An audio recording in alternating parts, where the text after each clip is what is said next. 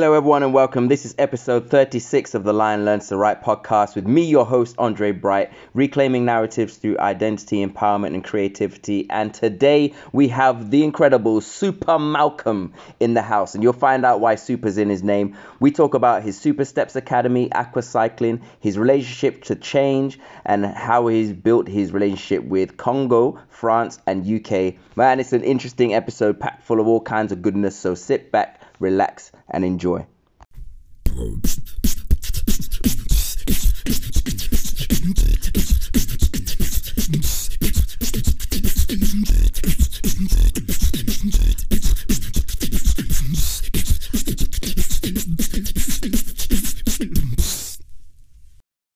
Boom, we're recording, bro. 100%. We here. Yes, everybody, all man, all thing. It's the Andre. Listen. It's about to interview me about Yeah, my life, Mm-hmm. about my journey, Mhm. about what I've All the secrets. Accomplish my secret technique. What's secret technique, bro? We ain't gonna we ain't going in that detail today. so um, yeah, bro. So before we go, for the people in my uh, network, could you introduce yourself? okay. So I'm um, Malcom, also known as uh, Super Malcom. Mm. Um, I'm a dancer. Um, also, I call a business dancer, and uh, also Dancerpreneur. and a, yeah, dancer, dancerpreneur, and uh, also owner of uh, businesses, which is um, aqua cycling. So not a lot of people know about that, Mm-hmm. but um, yeah, I do. My dancing is kind of like becoming like my hobby. Um, but my main thing is actually running a, a business, an aqua cycling business, which is Mm. uh, basically cycling in the water. So that's the main kind of thing that I'm working on. And on the side, I dance. So what made you go into the aqua cycling thing? Because like, how does that even work? So basically, it was an accident. Okay, I love accidents. My sister talked to me about the concept. She Okay. said, "Oh yes, um, I do this class, which is you know aqua cycling, cycling in the water." I was like, "Whoa, I never heard of that." Right. So I did kind of my research, Mhm. and uh, I said, "Okay, let me see if I can try something that's kind of different." Mm. And the reason why I actually went into it is because I always, you know, as a dancer, the problem that I have is that you only get paid when you work. Right. So yeah. Yeah. if you have an accident, if you sick, if Mm. you, you know, you injured your leg, whatever it is, Yeah. you're not going to be able to get paid, Mhm. right? And I wanted to have a situation where I'm going to be able to earn money without necessarily being present. Okay. So I always wanted to build a business, Mm. something that's going to allow me to generate some form of income without being present. And that's the reason why I said, okay, when I kind of found this idea, I said, okay, let me go with it. Mm. And uh, yeah, I just um, basically went with it. And it's been five years now Amazing. that I've been uh, running this business. And uh, yeah, it's going well. So one of the questions that would usually follow up is what is your why? Because usually there's something more to it. So we could say that you know you want to um, make this business that allows you to get paid without doing physical work all the time to get it. But often there's like something behind it. Like what mo- motivates you to go to want to do that?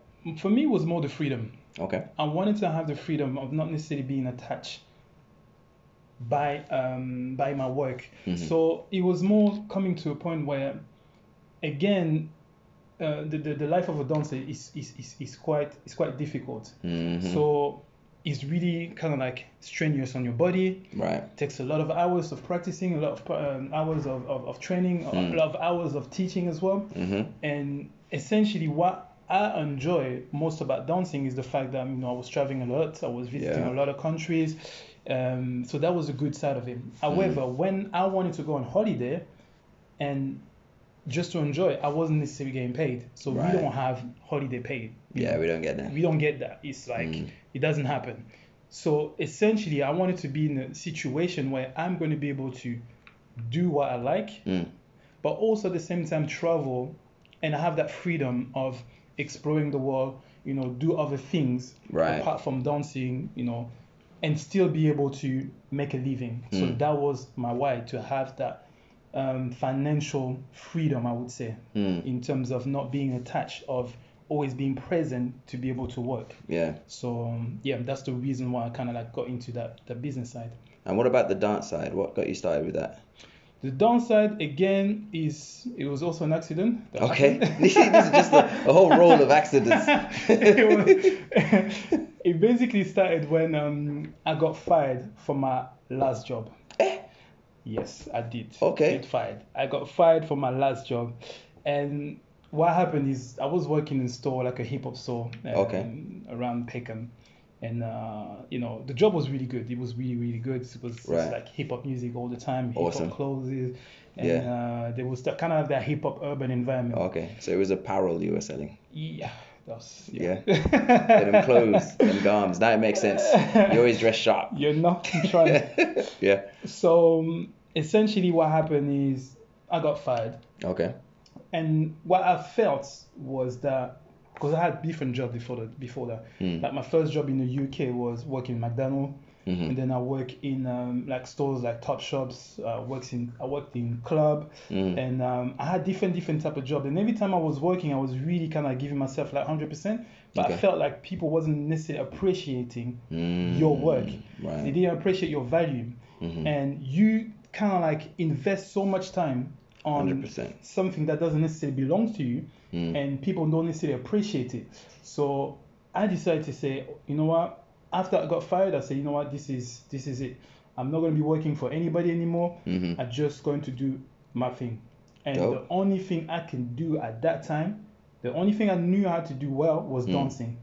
Okay. But um, yeah, I didn't know how to go about it to live off dancing because it's not something Mm. that's popular, you know, especially in like African families. It's not something that you say, Mom, I want to be a dancer. And they're Okay. like, Yes, go, go, my son. No, Right, right, right, right. it doesn't work like that. oh, does it not? doesn't work like that. Right, okay. So it's not something that's honorable. And I said, you know what? I'm going to see how far I can go with this, uh, with with dancing.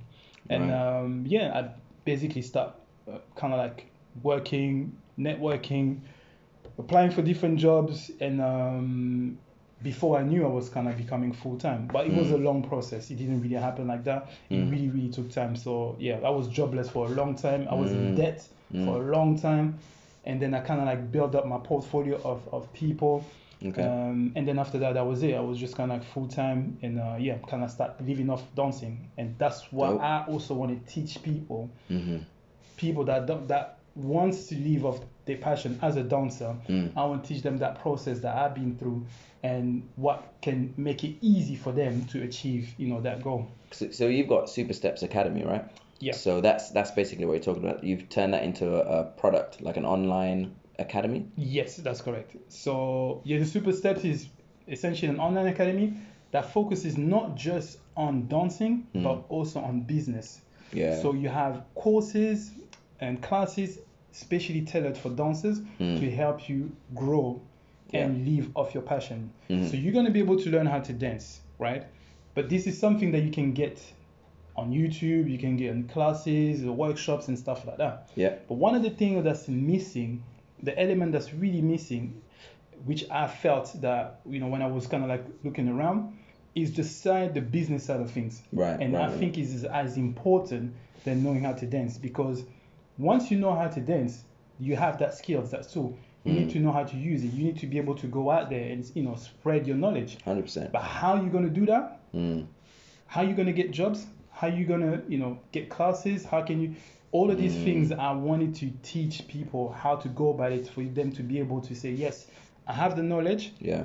and i can i want to share that knowledge Mm. and i know how to and i know how i can you know live off my passion as a dancer by following these steps Mm. so the academy kind of mixes both of them I, mixes the downside, Mm. but also the business side for anybody that want to go out there and then you know uh, be a dancer be a dance teacher and Right. yeah do what they love That's dope. So that's called Super Steps Academy, and you are Super Malcom.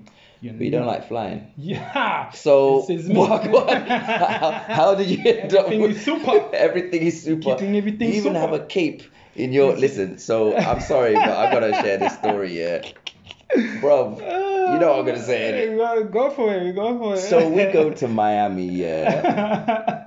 I hope everyone's listening because for me this was a real. It was a wonderful moment Yeah, because too. we we going go me too. we going skydiving.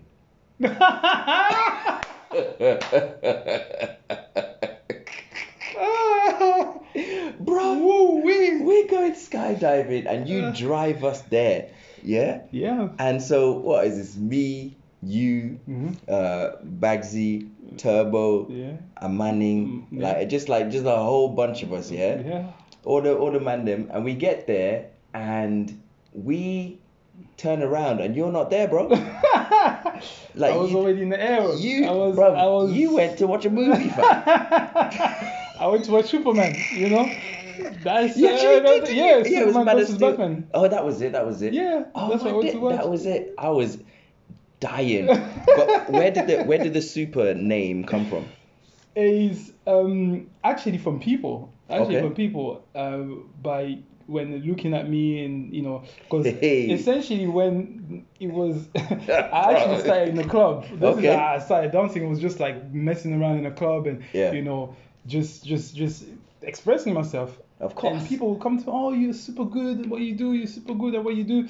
Ah. Um, and I said, okay, let me, you know, start teaching. And then Sick. that the name kind of stick around. I was like, okay, let me put it together. And I said, okay, Super Malcom's. Uh, Oh, okay. Sounds good. So. So did you did you have like that. formal training? Nah, my formal my training was actually at home. Okay. My training, I really trained like I first started watching videos Mhm. like started Michael Jackson, Oh, MC standard. Hammer. Mhm. So I started watching those kind of thing, and then after that, kind of like um, went around, like travel. That's really really Mhm. helped me. Travel, trying to learn from some other, you know, top teachers, pioneers, and uh, yeah, that's how I kind of like build up my, my my dance repertoire Mm. of knowledge. So yeah, travel helped me a lot. Watching videos, watching the right videos, Mm. kind of helped me as well. Dope. So like, cause I mean, I I've known you for a little minute. For a while You know what now. I'm saying? I've known you for a little now. bit. We got South Africa we- together. we- Like we we've done back. all kinds of all them thing there. Yeah. So I know you're sick, and I know you judge, and you do a lot of teaching and all that kind of stuff. Yeah. But what some people don't necessarily know is where you're from. Woo! I'm from the Congo. Come on. You know, the land of the lion. Bro. Big things are going yes. on, bro. Congo was Mm. born in Congo actually, Yeah. and I left there when I was five years old, and Okay. then I went to France. And I lived in France, kind of like I think about 15 years, and then after Yeah. that I went to I went to London town. Jeez. So let's go through those one by one. Like, what's your relationship with Congo first, right now? Woo, I haven't got much relationship to be honest. Um, Mm-hmm. Mainly because of the fact of I left there when I was five years old, Mm. and I didn't really have much much memories of of um, of being over there. Mm. And I only went back once Oh, wow, okay. since um, I've been in um, I've been in Europe. So So how old are you now? Like 21, 22? right now I'm 19. No, okay, Yeah, cool. Now I thought I thought so. Yeah, no, it's mad. You know. Yeah, I'm putting add, adding adding adding the numbers together. Yeah, yeah. Cocoa butter all day. Of course, your own. it's wicked. So um, so you've only been there once, and do you remember what that going back was like? Ooh, it was difficult at first. It was Okay. really, really difficult because um, I was kind of used of used to the European environment. Mm. So where I was living was kind kind of in a village, Okay. And um, yes, it was it was a big change. It was a really, Okay. really big change for me. But after a week, it was becoming really. I was kind of getting used to the whole environment Mm. and it was very very empowering in a sense of i kind of got to see Mm. how people can live without having much Okay. and yeah. be able to enjoy life Mm. without having much Mhm. Like in in, in europe Mm. the, the, the, the mentality that i had was more oh i'm sad because i haven't got the latest iphone Right. i'm yeah, sad because i haven't got the latest you know jordan Yeah. Mm. But over there, you get a sense of what is really important, which is Right. having a good time. Mhm. And that's what people have over there. You Yeah. know, really that sense of, I don't really need much. Give Mm. me music, drink as well. They love to drink. Okay. Give me, right. Yeah. give me music, give me some drink, Mm. and I'll be good. Right, okay. Everything else is extra. Yeah. And they know how to enjoy themselves. Hey, listen. They know how to. de- I I am I am aware. Like, I'm telling you. But like, so what about culturally? Have you been able to keep that connection through the even outside of Congo? The only, I mean, the connection that actually kept culturally was uh, with my family in France. Okay. You know, because yeah, there's a big kind of like a Congo, Congolese community, hmm and that's how I've been able to keep up with the culture itself. But at the same time, it's not quite the same as the one that you see back home. Mm, right. but you get a sense of it. You know, you Yeah. really, you kind of get a sense of you know how people are Mhm. um, and everything else. So yeah, I kind of kept up with the culture with my family and Mm. The Congolese diaspora in uh, in um, in France. Dope. So what's your resp- relationship with France like by itself? Because obviously that's that's you spent you said 15 years in there. Yeah, yeah. 15 years in there, five years in Congo, and the rest of your life in In the UK. in UK. So looking at France before we get to UK, what's your relationship with that? Do you still go back often? Like, do you feel like you're French over over anything else? Um, I, I personally feel like I'm I'm a man of the world. Like. I haven't necessarily got. I mean, I love France because I grew up over there, Mhm. and there's a lot of um, things that I'm doing right now that's really been uh, based on um, kind of like you know French mentality, I would say. hmm So I would say that yes, I'm still in touch with the French mentality. I'm very much in touch with you know the the, the everything uh, in France. My my family is over there, so I still Mhm. go back often to you know to go and see my family. And um, yeah, but since I've been here, I kind of like you know you kind of have to bounce between different world between the UK and France. Mm. But when I go there, um, it's kind of like a different mentality. It's only two hours away, which is really funny. Yeah. But the mentality is completely different. But um, yeah, I still have some attachment over there. So tell me about this mentality then. So what does the French mentality look like? Well, French people are very, um, I would say, when it comes, they're really good. When Mm. when when they get into something, they're Mm. really really good at what they do, Okay. right? Especially if I'm talking about, for example, dancing. Right. Like, when it comes to dancing, they're some of the best in the world. Mm. right? And they know how to. They're gonna train hours. They're gonna practice for hours.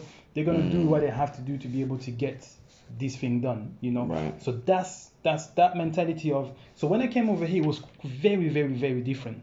Okay. Like the street culture was very very different.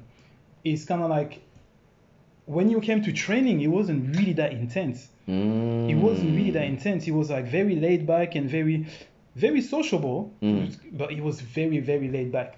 So it was kind of not easy, but I, I kind of like it didn't take me a lot of time to kind of distinguish myself Okay. Yeah. because of I had that French mentality of hmm you want to be the best, Right.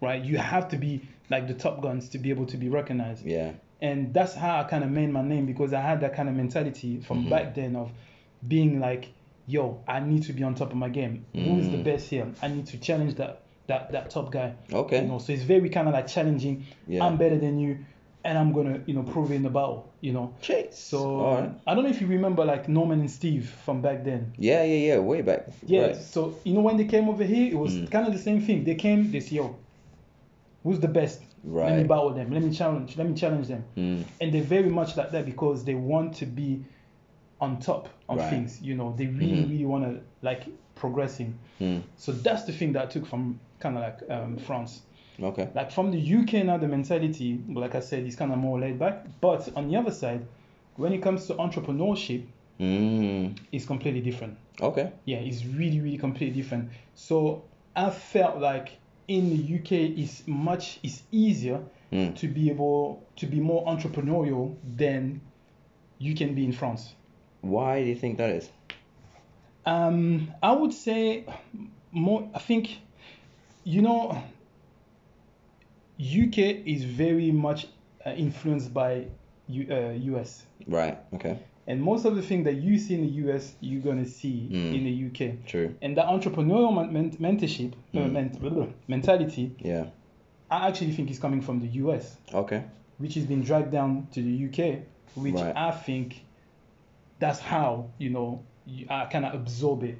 So that's how I could actually Mm. actually kind of see things. Is like they're very much into like for example when it comes to motivational speaking Mm. and you have a lot of people doing motivational speaking they Yeah. go on and that's their job and then you know Mm.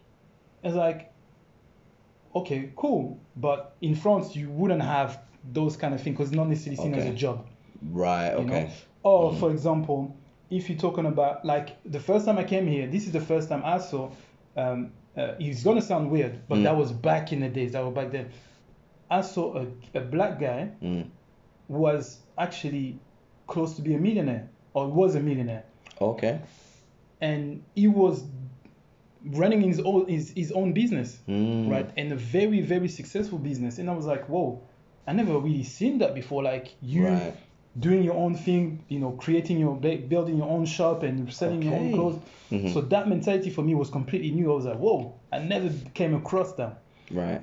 because back in france you never really see that you will see it in the market Yeah. people saying this stuff but not like not like a stores in like a big Mm. uh, like a high I mean um, a busy road Mm. when somebody have their own store you know black guy just kind of like being successful running their own business like Mm. that i never really seen it back then but here it seems to be like the norm Yeah. you know especially like when you talk about nigerian they seems to be the one that really going for for the hustle Right, you know they yeah. really really have that hustler mentality Mm. so i kind of came across that here more and that kind of like built me up also in Mm. terms of my dance entrepreneurship So what do you think is because I'm, I'm I'm trying to piece that together. So in in terms of dance, it's like hungry as hell, yeah right? But for some reason, in terms of um, entrepreneurism, it's not as much as UK. Like, Yeah. is there? Do you reckon there's a reason for that? Like why certain areas? I think also it has to do with the government. Government wise, Okay. is, is paperwork in France is ridiculous. Right. When it comes to paperwork, Mm, hey, and on top of that, they're gonna tax you hard. Right. yeah, okay. so it's really, really, it, it, makes things a, a bit more difficult when it comes to setting up your own business and you know Mm. running your own business. You get get flooded in paperwork in paying Wow. taxes and stuff like that.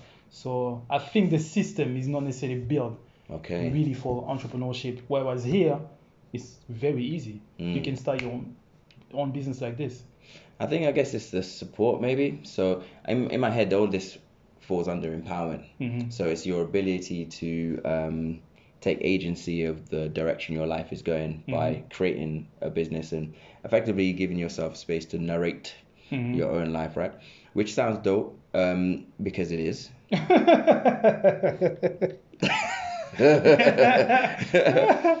but let's let's. At what point did you? Um. Because obviously we talked about you going out and doing your own stuff, right? Yeah. You've, you've you left the job. yeah. The job left He you. left me. the job left me. and you became um you became a dancer full time. Mm. Used that French mentality and Yeah. just like went for it and started hunting down the top dogs and and smashing them to pieces. Became super. and then and then uh, your sister gave you the idea for this um entrepreneurial side of things. Was it the Super Steps Academy or the cycle that came first? The aqua cycling came first. Okay. The aqua cycling came first, and um, after that, the super steps came after. Okay, cool. Yeah. And when you're when you're doing all that, what do you reckon there was an element of your Congolese nature that has brought you through any of this? My Congolese nature is a survivor nature. Okay, It's a right, okay. survivor. yeah, I have to make it happen regardless. Yeah, yeah, yeah. Regardless. The hustle. Yeah, that hustle mentality. Because, like I said, when you go back home, it's kind of a humbling um, experience Hmm. where you, again, we complain about a lot of things that's really not relevant. Hmm. And also, when you see how people live over there and you see how you live, you Right. think like, wow, I cannot complain, even if I, Mm. you know, and it kind of pushes you more. Yeah. And especially, I got that mentality more from my mom than anything Okay. else. Seeing her growing, you know, raising a kids by herself in all this situation, and I see the way she was kind of hustling to be able to make it happen. Right. For me, it was like, you have no excuse. You live in an Mm. environment now, you have no excuse. Hmm. You know where you're gonna sleep tonight. You don't have to Mhm. worry about that. Mhm. It might sound silly, but you go somewhere, you're gonna realize that yo, it's not as silly as that. Right. You know that you're gonna be able to eat today, tonight, Mm. anytime you want. Mhm. You're gonna have water. You're gonna have clothes on your Mhm. back. You're gonna have all of these things, right? You don't have to worry about. You have internet. You have a Mhm. laptop. you know, all you have, all you need is an idea and your Mm. motivation, and then Yeah. you just kind of go for it. You have resources. You have like here in this environment, Mm. you can get money from the bank. You can get money from people. You can, you Mm. know, so you have different ways of being able to make it happen. Mm. Whereas in a different environment, it's going to be more difficult. Like I don't Mm. believe in that. Say it's like, oh yeah, if you really want it, you can get it. You know, Mm. it will depend on your environment. Your environment have a lot to do with it. Yeah. So me being in this environment, I have no excuse because I have access to everything I want. Right. Obviously, there's certain things that's going to be more difficult. Like Mm. I can't get hundred thousand pounds or more if I want to, but I have the resources to be able to make that hundred thousand pounds. Right. Right. Right. You know what I mean? So Mm. that's my thing on that. And yeah, so I can't really complain when it comes to that. Mm. You know? And when I think about back home, this is what I think about. I was like, this is what they have, and they still can enjoy themselves. They can still build things, and they Yeah. they, they find ways to hustle. And with what I have, Mm. I have no excuse. I Mm. really have no excuse. So that's kind of my take on the relationship between Congo Mm. and, and my mentality, you know, that I'm kind of using now. Yeah. So like when you were when you were five, I guess that's too young to kind of remember what it would be like to move from Congo to France. Yeah. I'd assume. Yeah. So, but what about your experiences in France as a as a young Congolese man? Like, what was what what were your experiences like? What did what was your um what was the environment like? What was it like, especially for anyone who hasn't been to France? Like, what Mm. would what would it be like being in your body walking through the streets of of France? Of France, What were your experiences? Well, I think my experience was very um, kind of like based around the, the, the, the community that I was in. Okay. So what happened most of the time is like you get stuck within that community. Okay. So Right. living in France is like you have Congolese Mhm. in that flat and that flat, and they kind of Ah. everybody knows each other. Okay. And you kind of build that kind of community, and it becomes something like you in France, but it feels Mm. like you in Congo Right. Okay. because of yeah. because of all the people that you know around. So Yeah. you kind of like you integrate, but you kind of like looking for that Congolese vibe more than anything Mhm. else because Okay. it's so easygoing. Life is Mhm. easygoing. Life is about you know having fun and Yeah. enjoying and spending money on clothing and stuff like that, which is very Congolese mentality, sapeur, you know. So Yeah. that's why I came kind of like um yeah it was kind of like I had to kind of juggle up between the two Okay. um environment which was the Congolese environment Mm. which all my community was and on the other side when I was coming out of it you know when Mm. I'm going to school, I'm going to school and stuff like that Right. everything else Okay. so that's kind of like the, the, the, the things I was kind of juggling with in Mm. a sense. But um, yeah, the, the Congolese world was very much present Right. growing up. So what was it like transferring that to school now? Because it sounds like those are two different environments. Like, um, I find that sometimes there's this, like, did you find you were a different kind of person in the, each environment, or were you the same person? Oh yeah, no, definitely not, definitely not, definitely not. Okay. Like like you had to, um, yeah, you really had to. You know, I don't want to sound cliche, but Be cliche, bro. when you you know when it comes to school and everything else you Mm. really have to project yourself in thinking long term Mm, but when you're in that mentality they're in that community mm, it's very much short term so most of the people and again i don't want to be cliche and generous but the people i was hanging around with within my Mm. community was very much like very short-minded when it comes to things okay.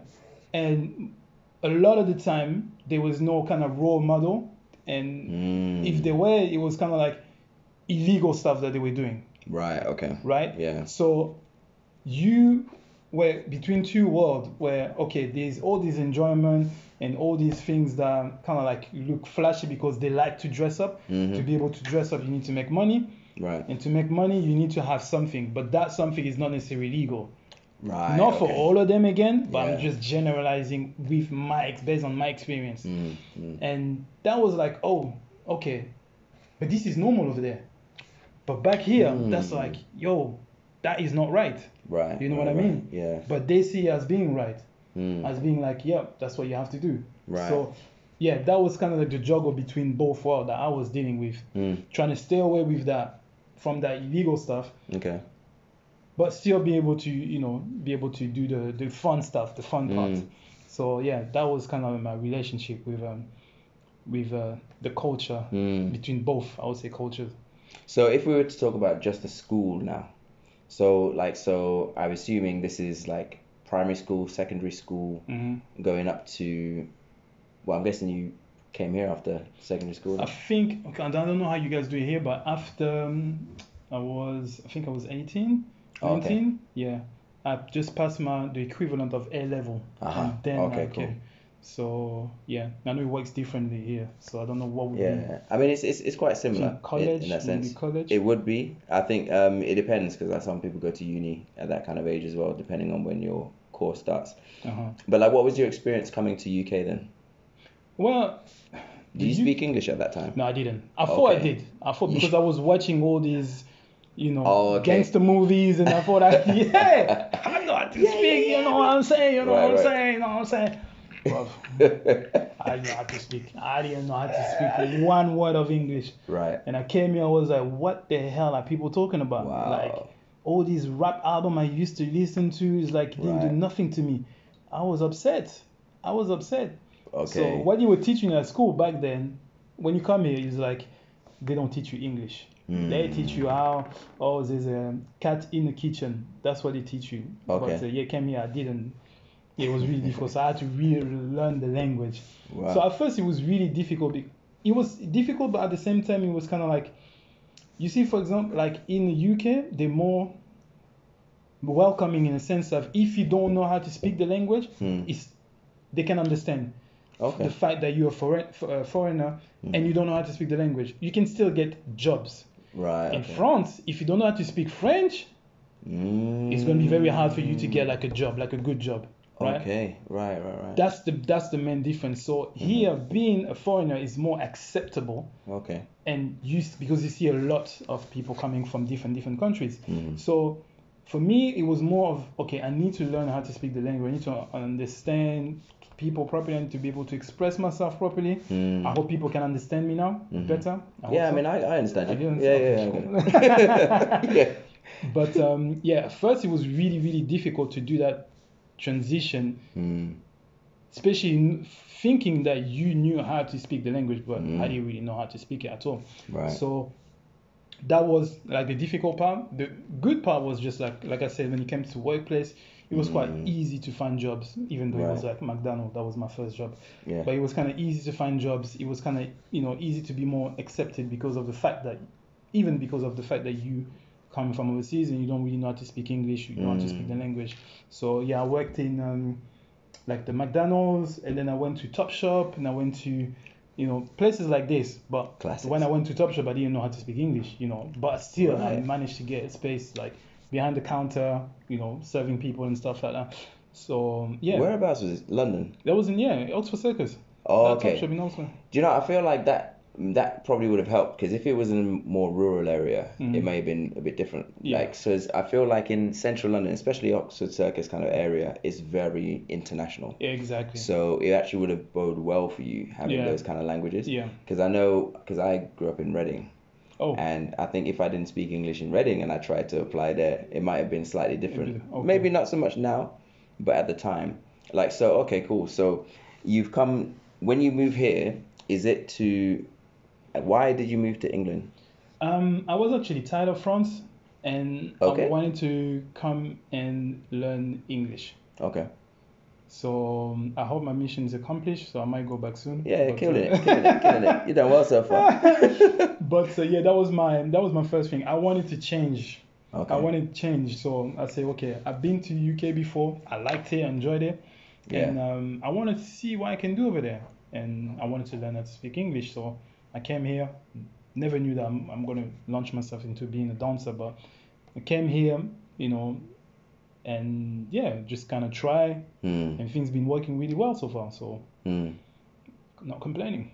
So, in terms of identity, I'm going to ask this question, but watch how I lead into it, right? You ready? Oof, I'm ready. Me Okay. Don't worry, it's, it's, not, it's not a crazy one, but it's just something I've noticed in a few of the conversations I've had, especially with those who've started businesses. Mhm. There is a certain level of fear that I feel like you have to be prepared for if you're going to approach anything to do with a bin, uh, uh, business. one of the things you said is that you liked change. Yeah. What's why? Why do I like change? Mm. Because I felt that I needed and I was I wanted to have more. Okay. And what I wanted to have, I couldn't get it. Okay. I felt at that time that I couldn't get it Mm. in France. Yeah. I was I felt restricted and I wanted to have more for myself. Right. So when I was working over there, I was work I was selling pizza. That's what I was doing. But I felt like there's much more for me out there in this Mm. world, and I need that to grab this Mm, this mm. thing that I, uh, is, is is waiting for me. Yeah. And I kind of felt like I couldn't get it in France, and I had to go somewhere. And Mm. UK was like the place where I felt like I can make things happen Right. Okay. you know and it actually turned out this way because i would have never thought being a dancer or the way i actually Mm. started teaching and becoming a dancer Yeah. I may be wrong but i don't think i would have been able to do it in france Right. Okay. you know That's crazy. Did you know anyone in UK when you came? Uh, did i know i knew one person actually which was an enemy it's true it's a true story he was an enemy no he was a guy enemy that sounds like a bad word Right. sounds like i'm going to war with someone but no it was a guy that i actually had problem with back in france Oh, And okay. it so happened that I met him back again. Wow, I was just in following you, bro. Yeah.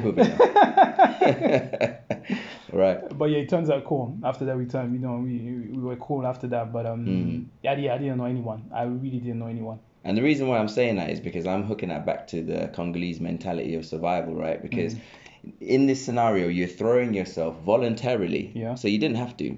Mhm. Like this is just something you kind of wanted to do, and you threw yourself in a situation where you're leaving the country that you're you're comfortable in, into a place where you didn't realize you're gonna have the language barrier that you did, Yeah. but it was always a risk. But also in a situation where you didn't actually know what the future held. And did you know what you wanted? No, I didn't. Right. You I just didn't. wanted a change. I just wanted to change. Cheese on bread. I just wanted to change. And uh, one of the again, there's a lot of people I've spoken to who often wonder like where I, for example, get get my kind of like tenacity and my and my kind of like open mindedness to take the risks I have. But I find that for there's a lot of people who are stuck in a place or just in, in a certain environment where they feel like the risk of them leaving is not as big as the comfort of them staying Mhm. like in the sense that well actually no let me just ask you what do you think that is like for those people who might want to but just don't Might want to um, wa- want to change their environment um, if they're not happy but you know they they have an idea but they just don't take it like what do you think could be the barriers to that it's fear. okay It's just fear of being um, fear of failing. That's what it is. Mm. Fear of of of of of like the way I get into things is like, what would I do if I was hundred percent sure that this thing can work? mm, yeah yeah yeah That's the mentality that I have. I, Mhm. I know for a fact that I'm going to fail or Mhm. I'm going to, you know, uh, make some mistake or I'm going to have some some kind of like step backs. But I always attack things like, what would I do if I was 100% sure that this thing's going to work? mm, I just need to put time, I need to just put effort in it, but I'm Mhm. 100% sure that it's going to work mm, and that's how I've been doing for most of my life is Yeah. kind of like if you look at my journey i'm from another country like first Mm-hmm. of all i'm not actually wasn't really born in france but let's Mm. say like i was actually born in france i came to a Mm. country that i don't actually know how to speak the language mm, i don't really know anyone here mm, right? And I managed to, after a couple of years, by having this mentality of Mhm. being able to not work for anyone, mm, working for myself, mhm. and I've been doing that for over like, I don't know, can't even remember, six, seven, eight years now, right right right? right and being able to travel around the world, doing, be able to do what I love mm-hmm. in a country that I wasn't even born at, that I wasn't even speaking the language at, where Mm. you know, like I said, I got fired, and so I had all these steps back. Mhm. But what allowed me to put myself like being able to be in that position of Mm.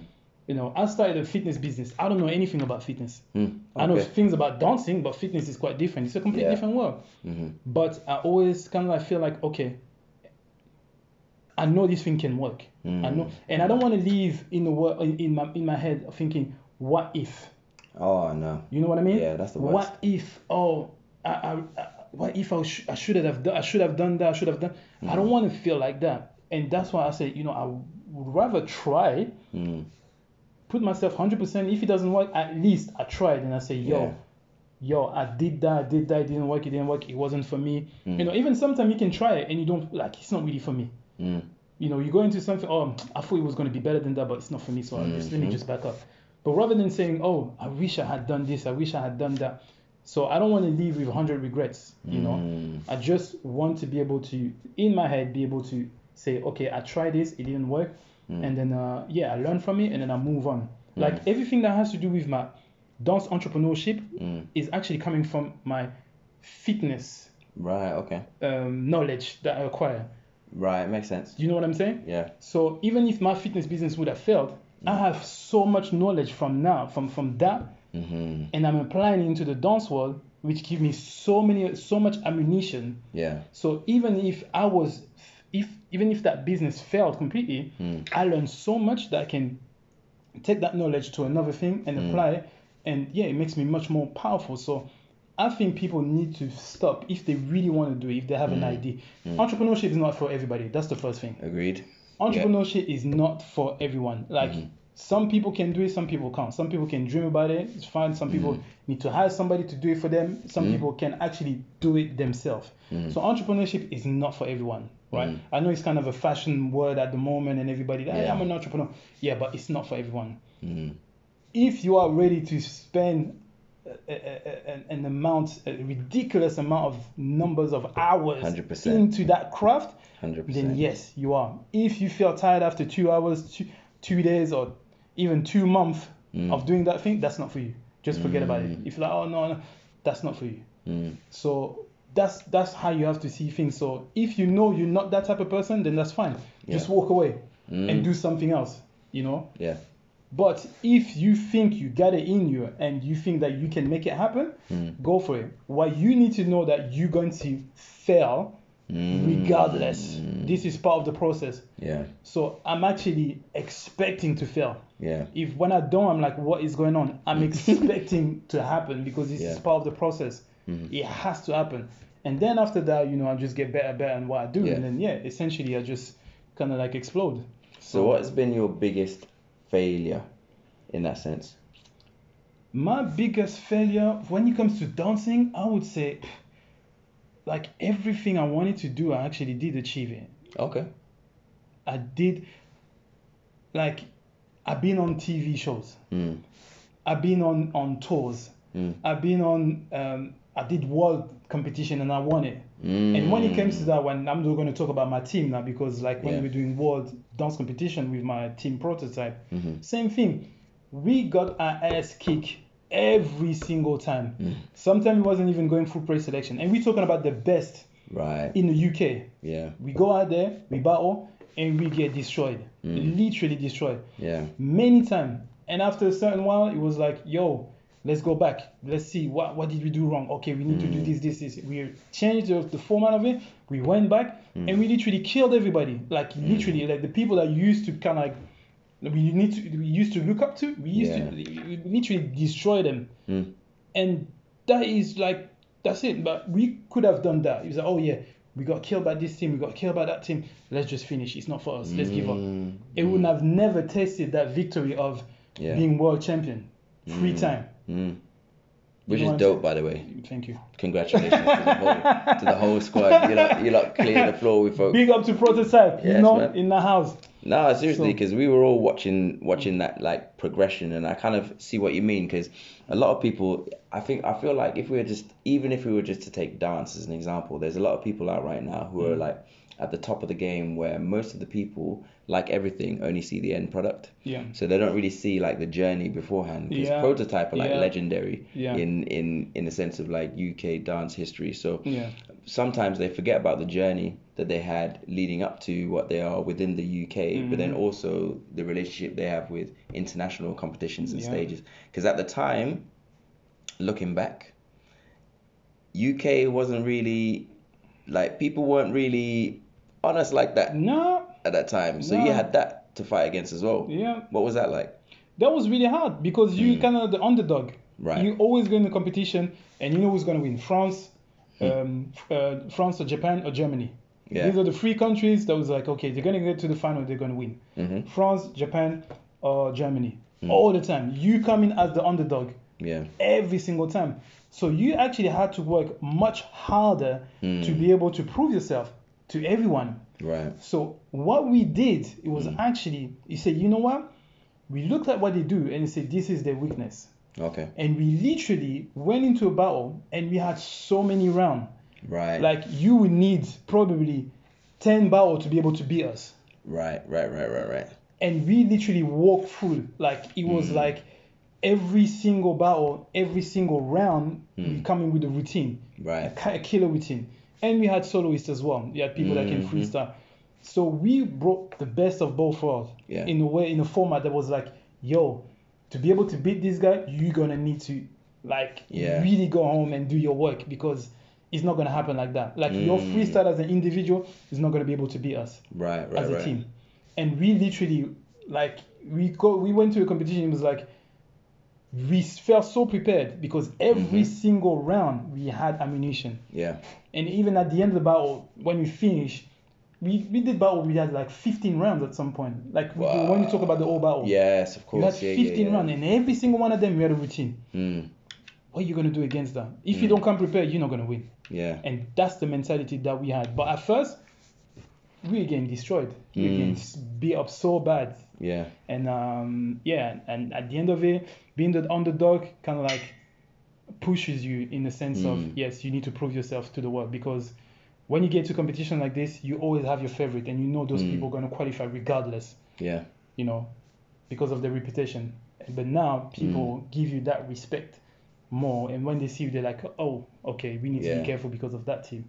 Yeah. So yeah, I think you literally changed the game in that in that sense. Like I felt like after you came back onto the scene, your method of level of consistency in your routines yeah, and literally with every round. Ex- exactly. every like because I remember the first time watching it thinking and the years that followed Mm, people started to do more and more exactly. prepare with more and more yes, routines yes. so it's good to be like the trendsetter in, in that sense but I think I like the fact that you kind of called yourselves the underdogs and what Yeah. that kind of means to actually have to struggle to get to that stage because Yeah. I find that a lot of people uh, feel like the underdogs and they stay the underdogs if they don't go through that kind of process but Mm. you got to risk like failing and stuff as well Absolutely. If if we always like the reason why I created prototype because I always felt I always felt in my heart and this is no BS. Hmm. I always felt like we can together Hmm. united with the right people Mm. we can literally go out there and dominate. yeah I really really felt that. So Mm. I took the top I took Dixon, Mm. Brooke, uh, Kashmir, Roxy, you know, Mm. form like that, that that kind of team. And then it was like, yo, all we need to do is put in the work. Hmm. And I really felt like we can make it happen. yeah And eventually did happen, you know. dope So um, yeah, it's all about work, put in the work. Telling you, man, there's no other way. Mhm. But if I was to break it down, let's go back to you as Yes. Malcom now. Yes. Yeah, individual. Yes. Right. So we've we've got like a bit of a timeline going on, right? Okay. So we've got you from birth, like, yeah. Not super yet. Not super yet, not super yet. Just Malcom. Just Malcom. Just Malcom. Just M. Just M. Just mm. right. And um and you're going through as um we don't really have much from the zero to five kind of age range at the moment. zero. Same with me. I don't Yes, even remember much of that. I just have like little flashbacks of like little scenes, but Yeah. that's literally Oh, it. you're lucky. I know, I know, right? It's no like no, it's, it's it's a it's a very low reservoir. uh, and then after that, you come to to France. Whereabouts in France were you? I was in an hour away from Paris in a small Okay. town called Dreux. Okay, So it's like a small village, really. Amazing. Also, yeah. cool. So you spent most of your time there, like Yeah. all the way through. You Then the last, I was always going to Paris. I was always traveling to Uh-huh. Paris. But the last two year, two year, I spent in Paris. Mm, Yeah. Okay, cool. And then from there, coming to UK. Welcome. with open arms. Right? and here you are. Like so nice, dope. One of the things I wanted to talk about is that one of the other things I know about you is your your relationship with the fact that you are African. Yes. I mean, it's for those who are what, listening on the podcast can't see, but you lot watching on the live can that you're even wearing beads, yeah, like your your Akuma beads, the power. The thing Black. is, me me usually I usually wear that as well. Yeah? So Where- where I don't it? know. Hey, listen, I this got my black on everything black. black, everything black, Everything everything, black. black. on black on Even black. the even got the. everything black. So what what's talk to me about that like your relationship with your your your skin, your melanin, your history, your culture, your heritage. Well, when I came to UK, and again I wasn't really kind of like searching for my um, like culture. Like I, I was trying to get away when I came here. I was trying to get away from the community, the Congolese community Oh. that I was with back then because I felt like I wasn't moving forward. Okay. So right. I really kind of detached myself completely from that community. I have like two, three friends like that was from the the the, the, the uh, Congolese, yeah. but it wasn't like I was going to concert. I wasn't going to like events. It wasn't that. Mm, okay. So I kind of detached myself completely and kind of was trying to integrate a bit more. Mm. And it was recently that I kind of went back into my roots and learning about my history. Okay. And when I say history, I'm not talking about just Congolese history. I'm talking about Mm. history as an African, Okay. you know, African history. Mm. So a friend of mine, Michael, as you know, Yes. introduced me to that. Introduced me to you know this the the, the whole history and Mm. everything that came around. Because for me, again, like going to school, Mm. I mean going to school in France is they don't really talk about the history of, Af- of Africa which again makes sense because it's France. You're not going to talk about the history of another country or of another continent, Mm. right? So it actually makes sense. So the only history that I had, the only knowledge of history I had about being African was being a slave, right? Right. Yeah. But Yeah. where I actually started doing my research and going to classes, Mm. slavery was actually the end of what we would call African history. And there was Mm. so much before that. Right. So I kind of started getting connected back into my history, into my Mhm. roots and stuff like that. But I kind of like detached myself completely because again, the community that I was living in, I wasn't really getting inspired by them. So Okay. it was kind of like, okay, you know, staying away. But just recently, I just kind of went back. I'm gonna say recently, it's been like two years, not Okay. full, two, three years, not full on, but you know, I'm kind of like getting back into him. You know, Yeah. sometime I'm running session as well. I'm organizing session with Michael. Dope. So um, yeah, it's um, it's been a journey of Mm. up and down. Yeah. So what kind of is is Mike who kind of like acted as a catalyst to that change? Yes, definitely. Okay. Definitely, because he he used to come back to me with so much knowledge. and I was like, what? What are you talking about? Yeah, we did that. We built this. We built that, and we were, you know, the richest man on the planet was an Mm. African guy, and Mansa Musa. And I was like, what? What are Yeah. you talking about? The richest guy, like richer than Bill Gates? Oh yeah. heard of yeah. that. Richer than Incomparable. you know, Yeah. Richer than all of them. No, what are you talking about? You know. Mm. And then went back and did the research, took the class, and was like, whoa, there's so much Right. that has been missed Mm. that was kind of becoming very, very interesting. Yeah. So, yeah, they were talking about everything, like from back then till Mm. now, education of, um, uh, of black man and everything else. So it was very, very, very, very empowering, you know, Mm. and I learned so much. So, yeah, big up to that guy. Yeah, man, we've had him on the show before. I can't Yeah. remember what episode off the top of my head, yeah. But uh, I know, man. He's, he's he's a guy. He came. He was like one of the. Do you know? For this talk, I always say that this is like a relaxed environment, right? Mm. So I usually come no notes. Like you'll see me writing as I'm going along, and I'm filling things in, and I'll throw Mm. some bits here and there. He came with a folder, bruv. Wow. So I, I I was like, snap. Okay, it's about to be real. So I completely understand how he could. He has that effect on people. Yeah, yeah, yeah. Like he's definitely like that. But is there anything that you that you would say like looking back on what you've learned about African history that what was what was like the biggest shock to you? For me, the biggest shock was there was so much that I missed. Hmm. Okay. There was so much history that I missed, and I was, it was unbelievable for me that I never actually heard a glimpse of it in the environment that I was living in. Right. So I live in a community, which is many. I mean, I was living when I'm talking about France. Mm. surrounded by only black people, and none of them knew anything about that. Right, right, right. Nobody knew anything about the history. Why do you think that was?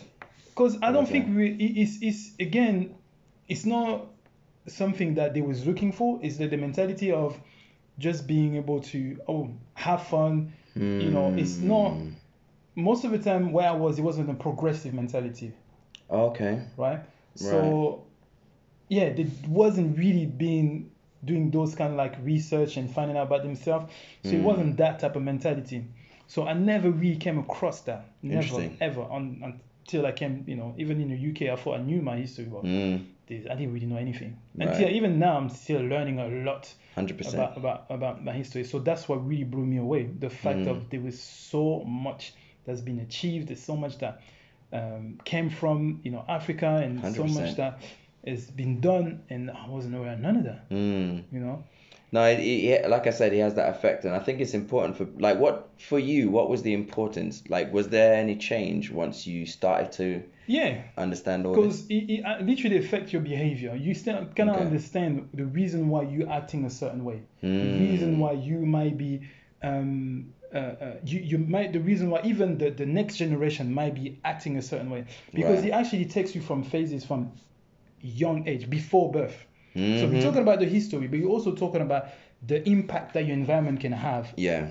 on a black person Mm. before birth Okay. during birth after birth and the result of that Right. Right. and what's essentially is going to happen. Um, and, and you starting to understand certain pattern and certain behavior that you had because of your environment, right. right? Right. So all of these kind of like open my mentality and I kind of like start seeing things in a different way. Mm. And I see why certain certain things that's happening and still happening today. Yeah. And and, and, and yeah, it becomes kind of like you, you you understand things a bit more Mm. you know so yeah it definitely kind of changed my mentality and it's something again that empower you more than anything else Mm. because Mm. we always talk about we used to we used to we used to Right. but what about now what what are we doing now? now?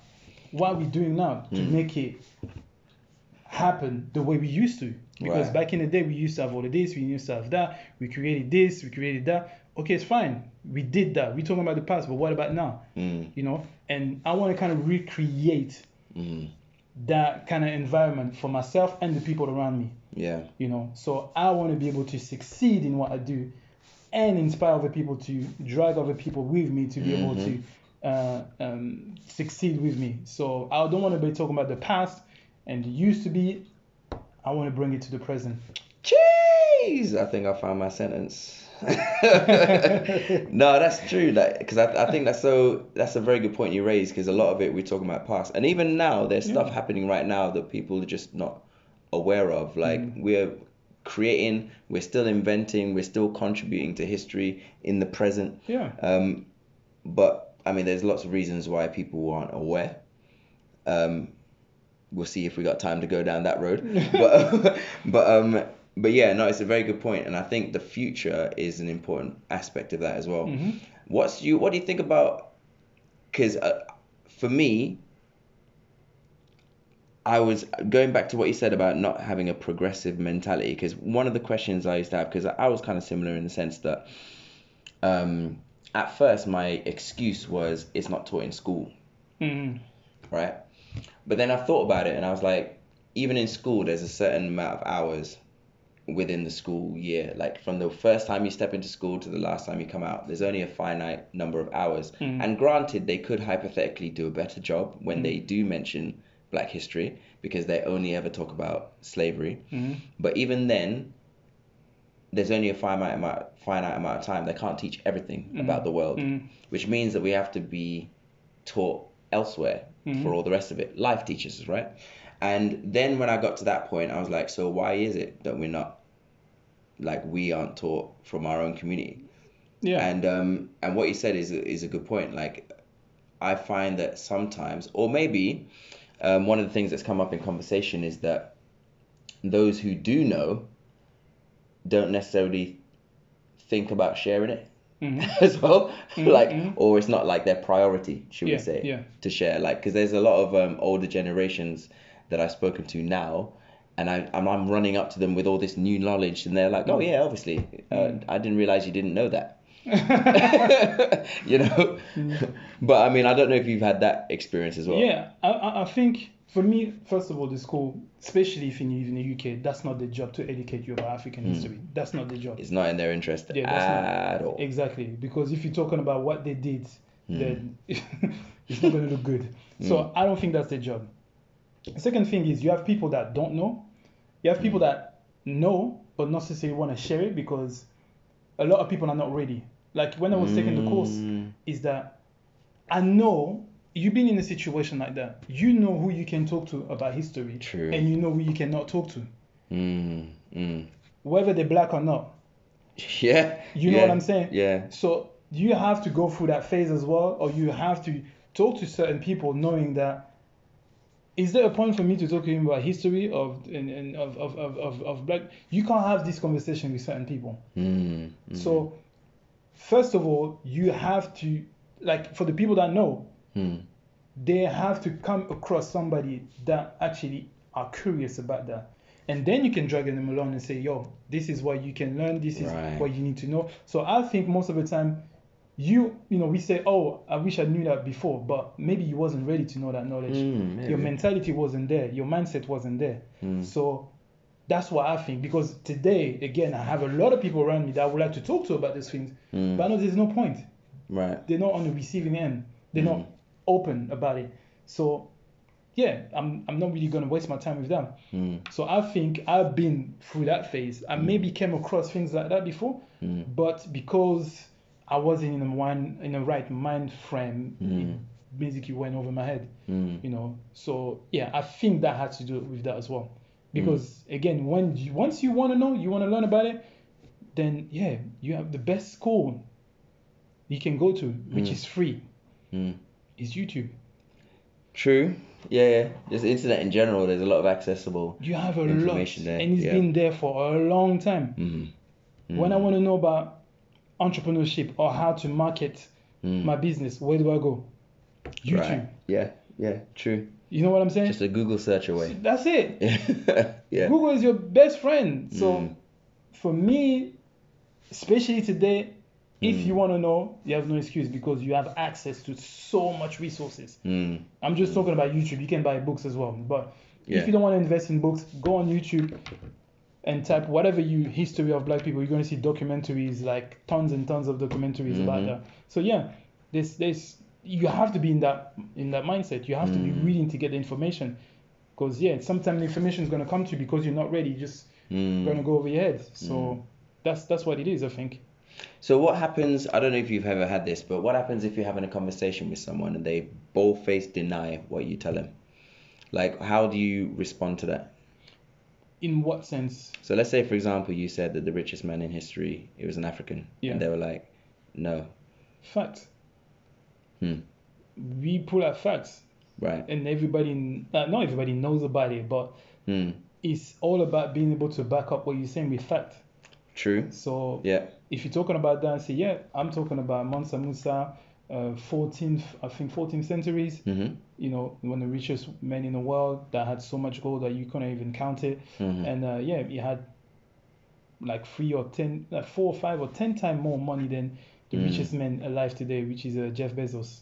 I mean Mm. yeah non jeff bezos. So yeah it's like it's there it's the proof is there you know Mhm. you still have evidence on the table Yeah. that's how you can trace back history mm, because you still have evidence of certain things happen Mhm. you know but again certain information mm, don't want to be pushed out there because it Right. might be not well received. But yeah, now everybody, I mean, not everybody, but most people know that the richest man alive that ever lived was a black man called Mansa Musa. There you go. Now you know. Balls. so I'm gonna ask you another question, and then let's make this like maybe the last two or three. Um, so one of the things that has occurred to me recently is um, we're obviously you know get getting to an age, do you know what I'm saying, where we're we're starting to look at um, settling down and that, and and you know like trying to think to ourselves, okay, so there'll be a new generation coming up with our face on them, like. what what would you um like not necessarily how would you raise them but like let's say let's say you have a, a young a young boy or girl Mhm. like what would you want them to know growing up because obviously we're talking about you know not necessarily being ready but then you also have the flip side where in the same way as how because when you're when you're a kid you're at the mercy of your parents decisions Yeah, right so yeah. where you go to school where you live and all that kind of stuff but there are like supplementary schools for example where they teach you about black history and all that kind of stuff there is like i said the internet but how would you want to raise your child so that they're equipped for what we can i guess at this stage imagine the Mhm. future to be Mhm. So I would. There's certain things that I see my child learning for, Mm. for, for sure. One of the thing, not to say the first one, but one of the thing would be to learn about history. okay Know your history, know where Mhm. you came from, to know, you know, understand where you can go. So Mhm. history would be the main thing, you know. Mhm. The other thing would be for them to learn how to play chess. okay all right Why? Because I know how to play chess. Right. And I think it's very the way you think when you play chess is very strategic. Thinking two, three, four moves ahead absolutely and be able to see long term rather than short term. Mhm. Right? And think in a very, very strategic way. So I will get them to learn chess. Or any kind of form of um, game that Mm. can make you think like this. like a risk Yes. I will get them to play an instrument. Okay i was just thinking that actually piano, Mhm. guitar, whatever. Mhm. That is something that kind of improve. Um, I think there was some research. I can't remember exactly what the research says, but it kind of shows that uh, get- uh, kids that can um, play the piano or play some Mm. kind of instrument uh, really um, think kind of like differently. Like the way he's Yeah. going to use his brain is going to be in a completely different way, especially at a young age. 100% memory in terms of um, connecting the dots in creativity uh, like solving problems all that Yeah. kind of stuff yeah, So that's going to be another thing that I will tell Mhm. them, the, that I will teach them. And the other thing would be martial arts, how to defend himself. okay all right so um, so this sounds like a well-rounded individual know? So the history, chess, so we're thinking about strategy over tactics, so long term over short term, like trying to think in terms of the long game. Um, having a creative outlet like instruments, Mhm. right? And how that would mean that their mindset would work and um, martial arts to be able to defend themselves. Who are you building? I'm a warrior. Okay. Congolese warrior. Right, okay. Because in my head, I'm looking at these like recipe, like a recipe. Do you know what I mean? yeah, Like so, um, okay, let's go through them. Like why? I know I know you've gone through in terms of individually why they're important. Like martial arts, for example, you want them to defend themselves. Like Mhm. at what age kind of thing would you want to start? I would start young, five years old. Okay. They need to know how to defend themselves straight, Mm. because you're gonna go to into a world that you know not gonna play around with you, and you need to be able to you know be able to defend yourself against the world, and that can Mhm. start at a very young age. You can get bullied at school from a very young age. Okay. You know, Yeah, yeah. and most of the time the kid doesn't necessarily tell you he's getting bullied at school. Mm. But if you have that, first of all, if- when people know that oh you're a black belt at judo, they're not gonna mess around with you. Mhm. That's the first thing. But if you meet somebody from the, an external environment, they don't know about you, but they want to mess around with you, you know how to defend yourself. You're not gonna Mhm. be scared to you know to have that, just to protect themselves, not to Mhm. go and fight everybody, but just to be able to protect themselves. Mm. You know, so to have that, I think is very important. With great power comes great responsibility. Amen. Yeah, I mean, it's good to have that channel, and I think it'll be interesting to see which martial arts you would choose Mhm. because each martial art has its own kind of mentality attached to it, I yeah, find. absolutely. Um, some of them are deceivingly powerful, hmm some of them are literally just working on the mind, and Mhm. the output is the movement. Yeah, Um, so, and they all have their own philosophies and all that kind of stuff. yeah. But I'm going to segue real quick Yeah. Because there's something you haven't mentioned and we haven't talked about yet, right? What is it? Is your relationship with food. Oh, I'm in love with my mom food. Okay. That's, that yeah. is food in general, but Mhm. Love with my mom food. But Right. So yeah, you're gonna have to ask. I don't know if you want me to express my love, my love on the table. What do you want me to do? Because Talk about food. are you still vegan? Not vegan. I eat fish. Fish, so Yeah. pescatarian. Pescatarian. Okay, cool. Because I remember when we went to South Africa, Mm. we had people from different camps Yeah, in our midst. yeah, yeah. And so, um, so what's what's led to you being pescatarian? Like, is that something you would have within your household? No, no, no. Everybody in my household eat meat. Like I'm talking Okay. about back home, they everybody used to eat meat. Mhm. But um, that happened again by accident. My life is Okay. Let's well, it's, it turned out all right. Can't Yeah, complain. it turned Yeah. out good. So my flatmate back then used to be uh, he used to be vegan actually. He used to be Okay. vegan. And then I said, okay, let me see if I can stop eating meat for one week. Okay. And it turned to one month, and it turned to three months, and then at the end of it, I was like, okay, I feel better when I'm Mhm. not eating meat. And sometime I was going to countries where there wasn't serving any type of food without meat, so Right. I had to eat some kind of meat, and I Mhm. saw that my body was rejecting it straight away. Right. So it became an habit for me to not eat meat. okay. And sometimes when I go to shops and I see how they slaughter the meat and stuff like that, just Mhm. uh, it disgusts me now. Okay. So I'm trying to get into the vegan life, but I have not, I haven't reached there yet. Hmm. But I'm trying to get there. So why vegan as opposed to vegetarian? Because again, when I look at fish, hmm it disgusts me. Now it's starting Okay. to disgust me. Like when I look at the head of the fish, I'm like, oh, Mm. it disgusts me. And there's so much disease that coming from meat as well. Mm. I'm not going to talk about the. Nah. Mm. but I mean, in the sense of because you could go vegetarian, because there is a difference between the two. Yeah. So why vegan as opposed to vegetarian? Oh, actually, yeah, both. Both would suit me well. Both would be cool. Yeah, yeah, both would be fine. Both would be fine. Okay. Yeah. I haven't made that jump. You I'm, haven't I'm not gonna. I'm not gonna lie. Like I'm. I'm still a. I'm a. I'm an omnivore. Still. I, I still. I, I, I eat veg as well as meat. Ah. But it's just more meat than stuff. it. You know, I, I, I eat a lot of things. But um, okay, cool. So what about in your household moving forward? Let's let's put yourself forward. We've created this this human now where it's like learning about its history. Um, it knows how to play chess and think strategy. Um, it's obviously playing flutes, piano, all them kind of thing there thing there. and it does he does he or she does martial arts like Yeah. what are they eating what if they were to open their fridge Well, they would eat what I eat.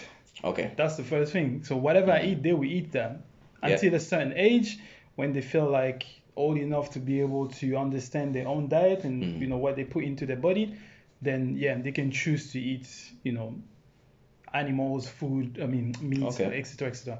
But until a certain age, they will eat exactly what I eat. okay You know. So yeah, mm. that's how we do it. cool all right wicked um let's start running down now is there anything that you'd want to share with people that we haven't touched on so far is there anything you want to talk about even Ah, Is there something we hadn't pretty touched? much feel naked right now. You talk You're about welcome. everything about. this is how i roll we're comfortable here we just have sandals Ah, yeah, I just said anything that um that's kind of like I think I covered everything pretty Mm. much in terms of my life, my journey as a dancer, as an Mhm. entrepreneur, and uh, yeah, pretty much that. Again, what I would say as a maybe as a as a clothesline depends on uh, the type of audience you have, but Mm. for me, going back to what we're talking about entrepreneurship, if you have something in your mind, Mm. something that you want to do, especially if you live in that environment, like Mm. being in Europe, having all these resources. If you want to do something, go and do it. Go and Mm. try. Go and try. Put your energy into it, yeah and then uh, see what happens. Some good thing might happen. Some bad thing might happen. You never know, but at least you tried. So mm. yeah. So stop like hiding behind fear, and then just, just yeah, just go for it. So mm-hmm. that's that's what I would say. wonderful Wanda. well, thank you bro You're welcome. How can people get in touch with you? Like, so you, I mean, there's you, there's Super Steps, There's there's. Aqua, like, there's just a whole bunch of everything. Like, how how can they get with you one by one? So for me personally, if you want to get through to me, is Super Malcom. So Super Malcom is S U P E R M A L C O M, Mm. right? One word, and all my social media are Super Malcom. Instagram, Right. my Facebook, all my social media. And for my business, again, you can go through um, you can see all my businesses through my personal accounts, right? Mhm. So yeah, just reach me at Super Malcom, and then yeah, if you have any question in terms of entrepreneurship and anything else, then yeah, holla at me. I'll be happy to help. Amazing. Well, thank you, Super Malcom. Thank you very much for having me. And we ain't even Malcom Wambumbo Mbumbo. Bombo, my real name Bro, is Wamombo like- Bombo. Super Bro. Malcom is an AKA. You know what I mean? Remember Do that. All them thing there, bro. Yeah, no. I appreciate it. Thank you very much. And for anyone, like you said, you've got all these ways to get in touch with Super Malcom, finding out his his journey, following every all the amazing stuff he's going to be doing. No no doubt there's going to be more things popping up left, right, and center. But thank you so much for listening, and see you next time on The Lion Learns to Write, reclaiming your identity through identity, empowerment, and creativity. Peace. And that was it. Thank you so much for listening, everyone. I hope you enjoyed it and got some value from it. Um, if you want more info, you can go to www.becomeimmersive.co.uk. That's www.becomeimmersive.co.uk. If you have any questions or queries, or you want to just give us a shout out, go to um, becomeimmersive at gmail.com or info at becomeimmersive.co.uk. I hope you enjoyed the podcast. This is The Lion Learns to Write, reclaiming our narrative through identity, empowerment, and creativity. So let's do that. Have an amazing day and see you next episode. Peace.